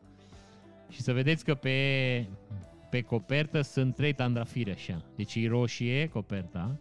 E doamna Olguța în toate pozele ei. E una mai frumoasă ca alta. Și aici strandafirii, mămică. Trandafirul ei. Incredibil de drăguț. Bun. Uh, între timp, în, tot în Craiova, pentru că, nu, având în vedere că e campanie electorală, doamna Olguța n-are timp să, să ocupe de problemele orașului. Căminul pentru persoane vârstnice este un focar, focar, de invest, focar de infecție cu coronavirus. Potrivit Direcției de Sănătate Publică, în ultimele trei săptămâni au fost confirmate 126 de persoane. Un bătrân a murit. În aceste condiții, angajații fac mărturisiri cu tremătără. Au fost nevoiți să-și spele mânușile și, mânu- și măștile de unică folosință. Deci înțelegeți în, în ce situație lucrează oamenii ăia? Tu să te duci într-un, într-un uh, stabiliment din ăsta unde colcă e virusii și tu să nu ai nici măcar un, o, o, o, o mânușă, bă. Să nu-ți dea mânușă, să nu-ți dea mască, să te pună să speli masca. Bă, mi se pare, băi, absolut înfiorător, mă. Și iarăși vă spun, nu înțeleg de ce să duc oamenii la lucru, că eu nu m-aș duce. Eu înțeleg mentalitatea asta că, bă, suntem bugetari și na, o să rămân fără loc de muncă, dar s-ar putea să mori. Și dacă ar fi să alegi între moarte și loc de muncă, eu zic că mai bine renunț la locul de muncă. Știi? Deci nu înțeleg asta. Nu, chiar nu pot să înțeleg. Echipamentele de, folos- de unică folosință li s-a cerut să le dezinfecteze, să le pună la uscat ca să le refolosească. Asta e medicina din România, asta e medicina pe care, uh, uh, nu știu, statul român o folosește să ne mențină uh, în stare de funcționare pe noi. Suntem penibili, oameni buni. Ar trebui, iarăși vă spun, ar trebui arestați oameni pentru asta. Deci în condițiile în care în țara asta sunt bani, tu la un centru din ăsta unde sunt 126 de oameni infectați să nu trimiți echipamente de unică folosință, dar să trimiți echipamente de unică folosință la mormântarea lui Emi Pian, să trimiți jandarmii cu mânuși și cu uh, măști de unică folosință să le distribuie gratuit acolo, dar nu le trimiți la ăștia, băi, sunt de căcat, mă, de căcat, căcat. Așa, ca în vremuri de tristă amintire, pistoalele Beretta date cu faz de ministru Vela, restituite imediat după ceremonie. Știți că cu incredibil surle și trâmbițe, domnul Vela a zis că ne dă pistoale la cetățeni. Și că înlocuiește pistoalele alea Carpați care nu putea împușca pe nimeni cu niște Beretta. Și s-au cumpărat, că nu mai știu exact, dar cred că vă 5.000. Au ajuns în țară 5.000 de pistoale. Uh, 100 de pistoale au fost distribuite polițiștilor români, dar la sfârșitul festivităților armele erau, aveau să fie puse la loc în rasteluri, întrucât norocoșilor nu li se făcuse încă instructajul pentru folosirea lor. Deci, le-au arătat la tizor că le dă, le-au luat înapoi că nu și-au făcut instructajul. Parcă nu te-au să facă instructajul cu o zi înainte, să le dai și să le rămână lor pistoale, mă. Deci, înțelegeți în ce, în ce țară de nebun trăim, bă. Deci le-au arătat. Așa. Practic, poliția română are 10.000 de pistoale Beretta și până la 10 august 2020 au fost predate 93 de pistoale. Știți cui, nu? Șefilor. 93 de șefi de poliție au pistoale noi. Restul, fraierii, pot să aștepte. Să tragă cu carpațurile care le au ei. Plus că iarăși zic, faci ară, stai, faci hârtiile, tot e, mă, niciun stres. Așa. Uh, practic asta a fost încercarea domnului Velea să arate că sub oblăduirea lui, poliția română și-a schimbat armele. Nu s-a întâmplat, dar la televizor așa au părut, că mamă, gata, i-am scos din mizerie. Au pistoale performante. Bun, Codrin Ștefănescu, această bubă plină de puroi a politicii românești, viermele pestilențial. Deci Codrin Ștefănescu se prezintă protestator, protestatar de 10 august. Acuză preza că îl blochează. Deci jegul ăsta uman zice așa. Uh, Fostul secretar general al PSD, Codrin Ștefănescu, a ținut ca pe 10 august, zi în care pentru mulți români se leagă de marele protest al diasporei necat în gaze de jandarmii aflați în subordinea unui ministru PSD, să se prezinte și el de protestatar. Totodată Ștefănescu se erigează în apărător al presei și acuză că presa, pentru a cărei libertate susține ca lutat, îl blochează pentru a-l proteja pe Ciolacu. Acum câțiva ani, fix de 10 august, protestam în fața Cotrocenului pentru libertatea presei. Auzi, jegosul, mă! Bă, ne, bă, nesimțit ordinar, mă, ăsta ar trebui arestat, mă. Vă jur, ar trebui să-i dea amendă, mă, pentru minciuni, mă. Deci ar trebui să fie primul cetățean amendat pentru minciuni jegoase, mă. Pentru jeg ordinar, mă și contra dictatorului Băsescu cu statul lui paralel cu tot. Astăzi Băsescu negociază cu Orban și Claus, capul Gabrielei Firea și lista de București, iar presa, pe care am apărat-o cu toate riscurile, mă blochează din ordinul noi conduceri interimare a PSD și pe banii partidului, ca să nu-l critic pe civilul Ciolacu și gasca sa mică de civil.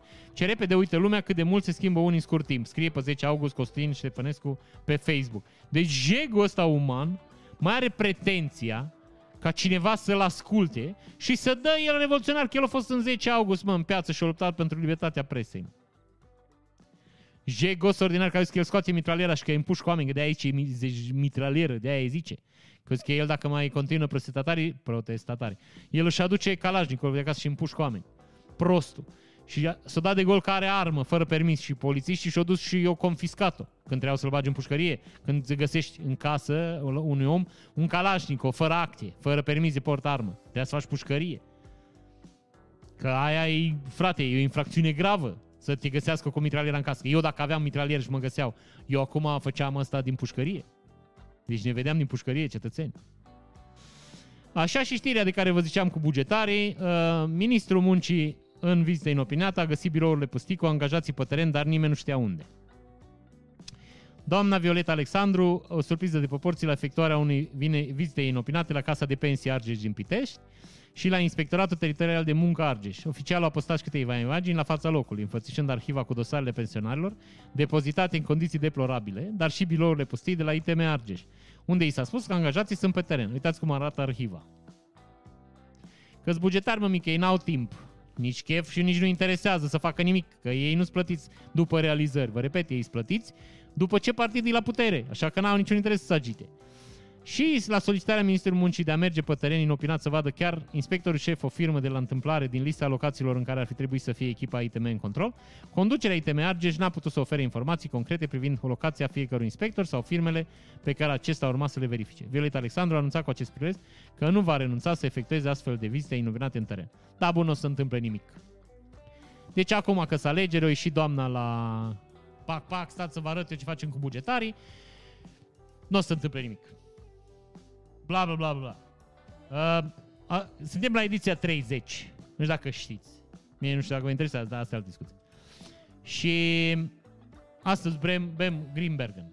Am primit de la prietenii noștri, uh, știu că așa zic toți, dar mie ăștia chiar mici prieteni de la Carlsberg, uh, care aici în Baia Mare și oameni absolut incredibil de faini. Am primit pahar din ăsta fain cu pasărea Phoenix și niște beri pe care le beau. deci, uh, motiv aniversar, bla bla bla, Glimbergen. Doamne Dumnezeule că poate să fie bună berea asta, bă. Bă, dacă aveți ocazia să beți, dar rece, cât mai rece. Barcelona omenită de Bayern cu 8 la 2. Voi știți că eu sunt fan Bayern și Real, adică două motive să mă bucur de victoria împotriva Barcelonei, dar eu nu o să mă bucur la modul tâmpit, așa cum îi văd pe alții pe net, că să moară, că să, să îngroape, că să, să, să agățe de o grindă. Că eu mă uit la fotbal pentru sport, eu nu mă uit la fotbal pentru, nu știu, ca să-mi exacerbez niște porniri primordiale. Eu nu mă duc la fotbal să mă bat, uh, nu știu, nu găsesc o plăcere a nu mă bate cu jandarmii sau am înjurat cu alte galerii. Mie îmi, face, îmi place fotbalul ca și spectacol, ca și întrecere sportivă. Îmi pare rău pentru Barcelona, mă bucur pentru Bayern. Și cam atât. Deci eu, uh, mesajul pe care aș vrea să-l transmit e să nu mai fiți nebuni. Adică lăsați la o parte uh, manifestările astea și vedeți-vă de viață că nu câștigați nimic. Deci voi nu câștigați nimic dacă pierde sau câștigă echipa voastră. Nimic, absolut nimic. Doar așa o bucurie interioară, dar material sau spiritual nu vă îmbogățiți cu nimic. Ați putea să face alt lucru în timpul ăla, dar asta e altă discuție. Deci zic să nu vă mai certați, că asta mi se pare absolut incredibil să ceartă oamenii pentru două echipe de fotbal sau să bat. Nu înțeleg, da. Uh, știrea săptămânii. Stați așa că nu cu mine am vrut. Bun, știrea săptămânii. Uh, băiatul ăsta, băiețelul ăsta, era cu sora lui de 3 ani și a fost atacat de un câine lup. Uh, copilul a fost mușcat foarte rău, după cum se vede, pe tot organismul. Surioara lui a scăpat fără uh, mari răni și uh, a ajuns un fenomen internațional. Și toată lumea, deci toată lumea, uh, nu știu, l-a lăudat pentru gest. Copilul a zis că uh, dacă ar fi să moară el, uh, ar fi normal să moară el apărându-și sora, că el e mai mare. Și gestul lui și vorbele lui impresionat așa de multă lume încât uh, au primit centura uh, mondială la box. Uh, pe băiatul îl cheamă Bridget Walker uh, și-a salvat surioara de un câine ciobănesc german, avea 90 de copci pe tot corpul, dar și-a salvat sora de 3 ani de la o moarte sigură. Și ar fi spus, dacă cineva trebuia să moară, aș fi eu, sunt fratele mai mare. Consiliul Mondial de Box, WBC, l-a recunoscut ca campion mondial cu normă întreagă, are recordul istoric oficial de a fi cel mai bun luptător din lume pentru o zi. Deci, băiețelul ăsta a primit centura mondială WBC și a fost campion mondial la box pentru o zi. Bă, absolut incredibil de tare, mă. Deci absolut incredibil de tare. Și băiețelul tare și gestul uh, oficialilor de la WBC. Mi se pare foarte fain. Bun, uh, cea mai scumpă mască de protecție, 1,5 milioane de dolari, uh, comandată de un uh, chinez, unei firme din Israel, are un filtru N99, aur alb, 18 carate și 3600 diamante. Obiectul este mai mult o, ba- o bijuterie decât o barieră împotriva bolii, e realizat în Israel. Omul de afaceri a avut două cerințe, masca să fie cea mai scumpă din lume și să fie gata până la sfârșitul anului. Prețiosul accesoriu nu va fi însă foarte comod la purtare, cântărește cam de 100 de ori mai mult decât o mască obișnuită. Și arată, nu știu dacă se vede,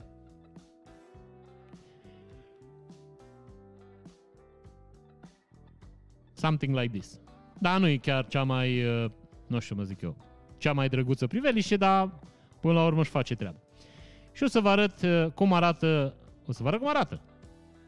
O să vă arăt cum uh, se întâmplă protecția anti-Covid într-o țărișoară din Asia. Nu știm exact, bănuim încă în China, da? Haideți să vedem. Punem un pic Zi se curăță papucei, da? Să aruncă măscuța. Așa. Tinghi, binghi, că nu s-a terminat, da, da, da, nu știu ce s-a întâmplat. Așa. Deci, papucei. Mășcuța. Asta am mai văzut-o, deci deja aveți un deja vu, hă? Deja aveți un deja vu. Deci ați mai văzut asta. Măscuța se aruncă.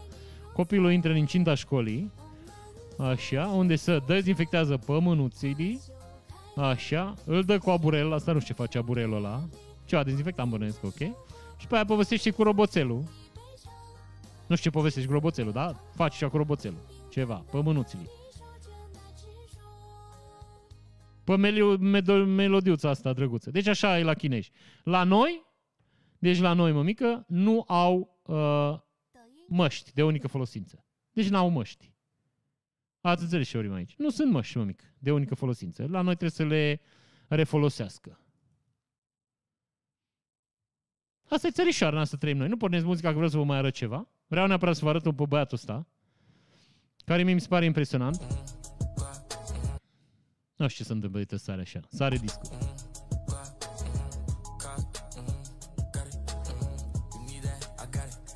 Nu las foarte mult din muzică că ne penalizează ne penalizează. Asta, de ce am vrut să vi-l arăt pe băiatul ăsta? Că nu e interesant nici el, nici muzica. Dar mă gândesc că pe unul din ăsta poți să-l chem la o petrecere dacă n-ai glob din ăla de discotecă. Știi? N-ai glob, aduci trei băieți din ăștia cu burtică și frățioare, deci dacă dă laser în el, uite-l, stai că pornit acum, stai că dă drumul la mișcările alea bune, la mișcările de duminică. Așa. Deci, înțelegeți ce vă zic eu? Ai adus trei băieți din ăștia, frățioare, când le-ai dat drumul în trei lasere pe podium, ai distrus, ai nenorocit cu țărișoara, deci nu mai poate nimeni, le ia privirile la tot. Mai dai bani pe glob din ăla, știi? Așa, între timp, uh, vreau să vă arăt o poză cu niște băieți. Uh, ceea ce vedeți la aur, la gât, lănțișoare de aur, niște brățăricele și niște uh, ghiulele. Și bănuiesc că domnișoara asta din spatele lor, așa, din planul îndepărtat, e fetița lor. Deci, practic, băiatul ăsta, vă dați seama că trebuie să aibă probleme cu coloana, nu? De la lănțișorul ăla. Deci și dacă e gol pe dinăuntru, tot trebuie să aibă vreo 20 de kg, ca și mai avea o raniță în spate. O, un rucsac, zic așa, să înțeleagă și intelectuali. Înțelegi ce zic? Așa, mă mică, ăsta e. Deci așa trebuie să, așa trebuie să arate. Unde-i bijuteriile? Îngăleată. Le-am pus în leghean, că nu cap în casetă. În vană le-am pus. Toată vana e plină. Bun, și aș vrea să vă arăt cum se procedează în UK când cetățenii... Stai mă mică, nu sări așa. Sare discul. Să vă arăt în, în cum se procedează în UK când cetățenii sunt nițel irascibili. Now as this. Deci, uh, un, un băiat, ăsta, băiatul ăsta la bustul gol, că toți băieții ăștia care, care sunt pe scandal la bustul gol, în Adidas și în training, în, știi, în pantalon de training și Adidas la bustul gol, ca și ai pe golăneală, uh, își omora nevasta, deci îi dădea omorul doamnei. Așa. Și vine The Police. Bine, deci iar o razna căcatul ăsta de softul vieții. Da, nu merge. Stați așa. Mai uitați-vă un pic la mine. O să încerc să dau un refresh. Uitați-vă în ochișorii mei, de ce drăguț Uneori. Stați așa și nu mișcați. Stați așa că se întâmplă deci. Hop, hop, hop, hop, hori, hop. Bun, deci. Revin. Je reviens. Deci. Scena. Băiatul cu bustul gol o bate pe uh, jumătatea lui. Când zic jumătate, mă refer la faptul că femeia are mai mult de jumătate din cât are el. Deci îi dă omor, da? Vine polițistul și îi desparte, vedeți? Da. Deci polițistul, doamna e pe jos și polițistul îi zice, dă-te încolo. Și ăla zice nu. Și atunci polițistul zice, ok, stai numai un pic, ia de aici. Îi dă, hop, secerare, pag la asta. Între timp, doamna consideră că e momentul să-l apere pe băiat. Și băiatul o curentează. Asta trebuie să mai vedem o dată. Deci uitați-vă la femeie. Hop, o înțeapă puțin, pac. Hop, lemnuț, poc de sol. Și o mai curentează un pic. Între timp, băiatul nu se ridică de la sol. Că știe că e nasol dacă dai într-un polițist în Anglia, o cam furi. Deci înțelegeți? Uite așa să rezolvăm mică problemele. Așa, foarte simplu, fără mult, fără mult scandal, fără foarte multe vorbe. Hai sări la polițist să o furi. E foarte simplu. Da, deci aș vrea să mai văd, dar mi-e place cum pică doamna. Știu că e misoginism aici. Dar după ce iei bătaie... Asta e, nimic, lemnuț. După ce ia bătaie de la, la tătea sare la bătaie la polițist. Și cumva mi se pare că primește ce merită. Nu să, să nu credeți că eu nu sunt misogin deloc. N-am niciun fel de stres, din potrivă. Chiar împotriva violenței, dar eu sunt de părere că dacă un polițist zice să faci ceva, trebuie să faci ce zice el. Așa mi se pare foarte bine. Bun, uh, o prostituată româncă din Germania uh, protestează pentru că nu poate să-și uh, desfășoare uh, meseria în Germania, că o închis nemții bordelurile. Și zice, am o fică și trebuie să muncesc pentru o întreține. Am mai vreau să... Uh, dânsa zice că ea până acum trimitea bani acasă tatălui ei și acum tatăl ei nevoie să-i trimită 700 de euro pe lună ca să trăiască în Germania. Mămică, eu nu vreau, eu n-am nicio problemă cu prostituția, nu mă deranjează deloc. Uh, părerea mea e că poți să faci ce meserie vrei, că e dreptul tău și uh, nu neapărat că, că e dreptul tău, dar uh, tu poți să alegi, exact cum zic americanii, uh, să-ți urmărești fericirea. Dar eu zic că dacă nu mergi în Germania, hai mă mica căsucă, să nu mai trimită omul la 700 de euro. Și ai și tu două, trei luni. Uh, te mai refaci și fizic și psihic, că, na,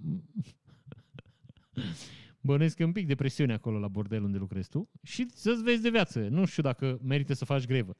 Și dacă tot te-ai hotărât să faci prostituție în germană, poate n-ar fi rău să înveți și limba germană, că acum dacă știai germană, primeai ajutor, că statul, statul german o dată ajutoare uh, cetățenilor care uh, practică uh, activități din astea, meserii sexuale, dar numai celor care știau limba germană. Doamna am înțeles că n-a, n-a primit pentru că nu știa limba germană.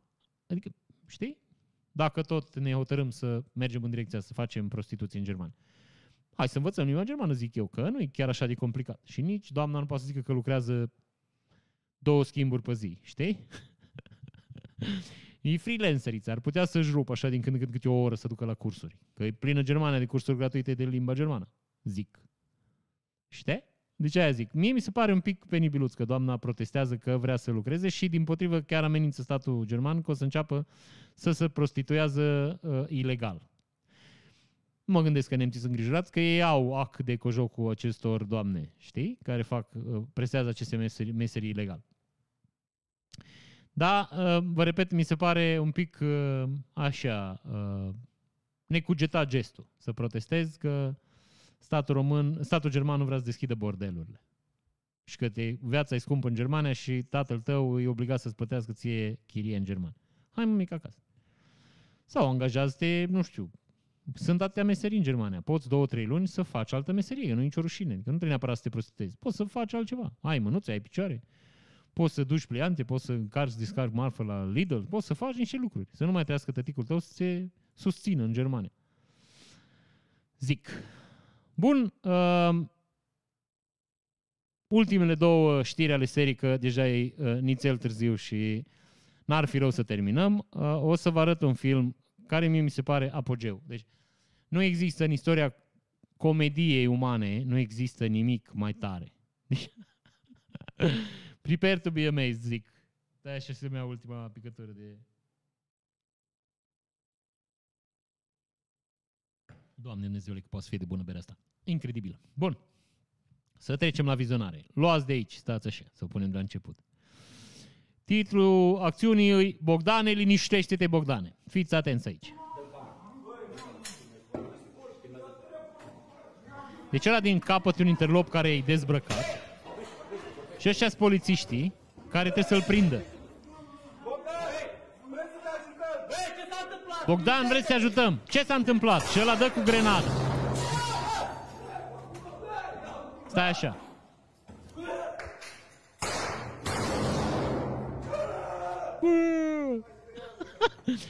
Stați așa. Bogdan, vorbește cu noi. Bogdan, nu-ți face nimeni nimic. După ce i-a dat două grenade în organism, Bogdan, nu-ți face nimeni nimic. Bogdan nu vrea să-ți facă nimeni niciun rău. Așa. Bogdan, supune-te somaților noastre. Nu o să pățești nimic, Bogdan. Bogdan, Bogdan nu vrea să-ți facă nimeni niciun rău. Bogdan. Bogdan, dăm cu grenade în tine. Bogdan, vorbește cu noi. Bogdan, vorbește cu noi. Ce să vorbească, mă, mică, cu voi? Cu noi. Vorbește cu noi. Îi vezi, mă, ca potârnichile, bă, ăștia sunt polițiști, bă, ăștia, ăștia uite la ei, mă. Patru oameni la un, un băiat în curul gol. Înțelegi? În curul gol. În... și ei vor să liniștească și aruncă cu grenade din aia în el. Uite aici. Uite aici. Uite aici. Ăsta scoate grenada. Uitați-vă la el. Bă, vorbește, vorbește, vorbește. Și uite, să dau în spate. Tu vezi curajoșii. Bogdan, vrem să te ajutăm. Ia grenada. Vor să atace și el nu. Hop.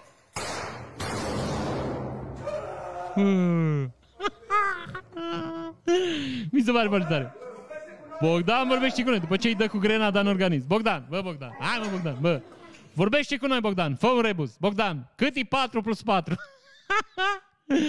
Băi, poliția vieții, vai de curul vostru, mă. Fac, bă, de-aia, de-aia, de-aia interlopii fac ce vor ei, bă, în țara asta. Deci vezi, de-aia, mă, că nu este nimeni, mă, nimeni, nimeni, nimeni să facă cum trebuie. Bun, uh, cam atâta. Pe Patreon avem 70 de uh, membri plătitori, cărora iarăși uh, bănuiesc că v-ați prins. Vreau să le mulțumesc. Vă mulțumesc din suflet. Mai avem un pic să recuperăm, că pe YouTube aveam 200. 206. 206. Uh, am nu știu dacă o să migreze toți, o să vedem. Asta e viața, ne asumăm uh, uh, acțiunile faptelor noastre. Am bănuit că o să fie o perioadă mai complicată și că o să trecem mai greu peste asta, dar nu avem ce să facem. Asta e viața. V-am mai zis, decât să trăim în îndoială, mai bine uh, cu mai puțini bani și cu siguranța că nu suntem furați de uh, YouTube. Da, trist, foarte trist ce se întâmplă. Bun, uh, cetățeni, o să, o să vă părăsesc că în momentul, ne vedem duminica viitoare. Ne vedem duminică uh, sau luni pentru unii cetățeni. Până una alta vă mai las un clip care mie mi se pare apogeul, apogeul uh, răutății uh, unor părinți. Mi se pare absolut deci superb, o să vedeți, e, e absolut incredibil. Bun, vă las să-l vedeți și, așa cum vă ziceam, uh, ne vedem săptămâna viitoare. Ia priviți aici. Hop.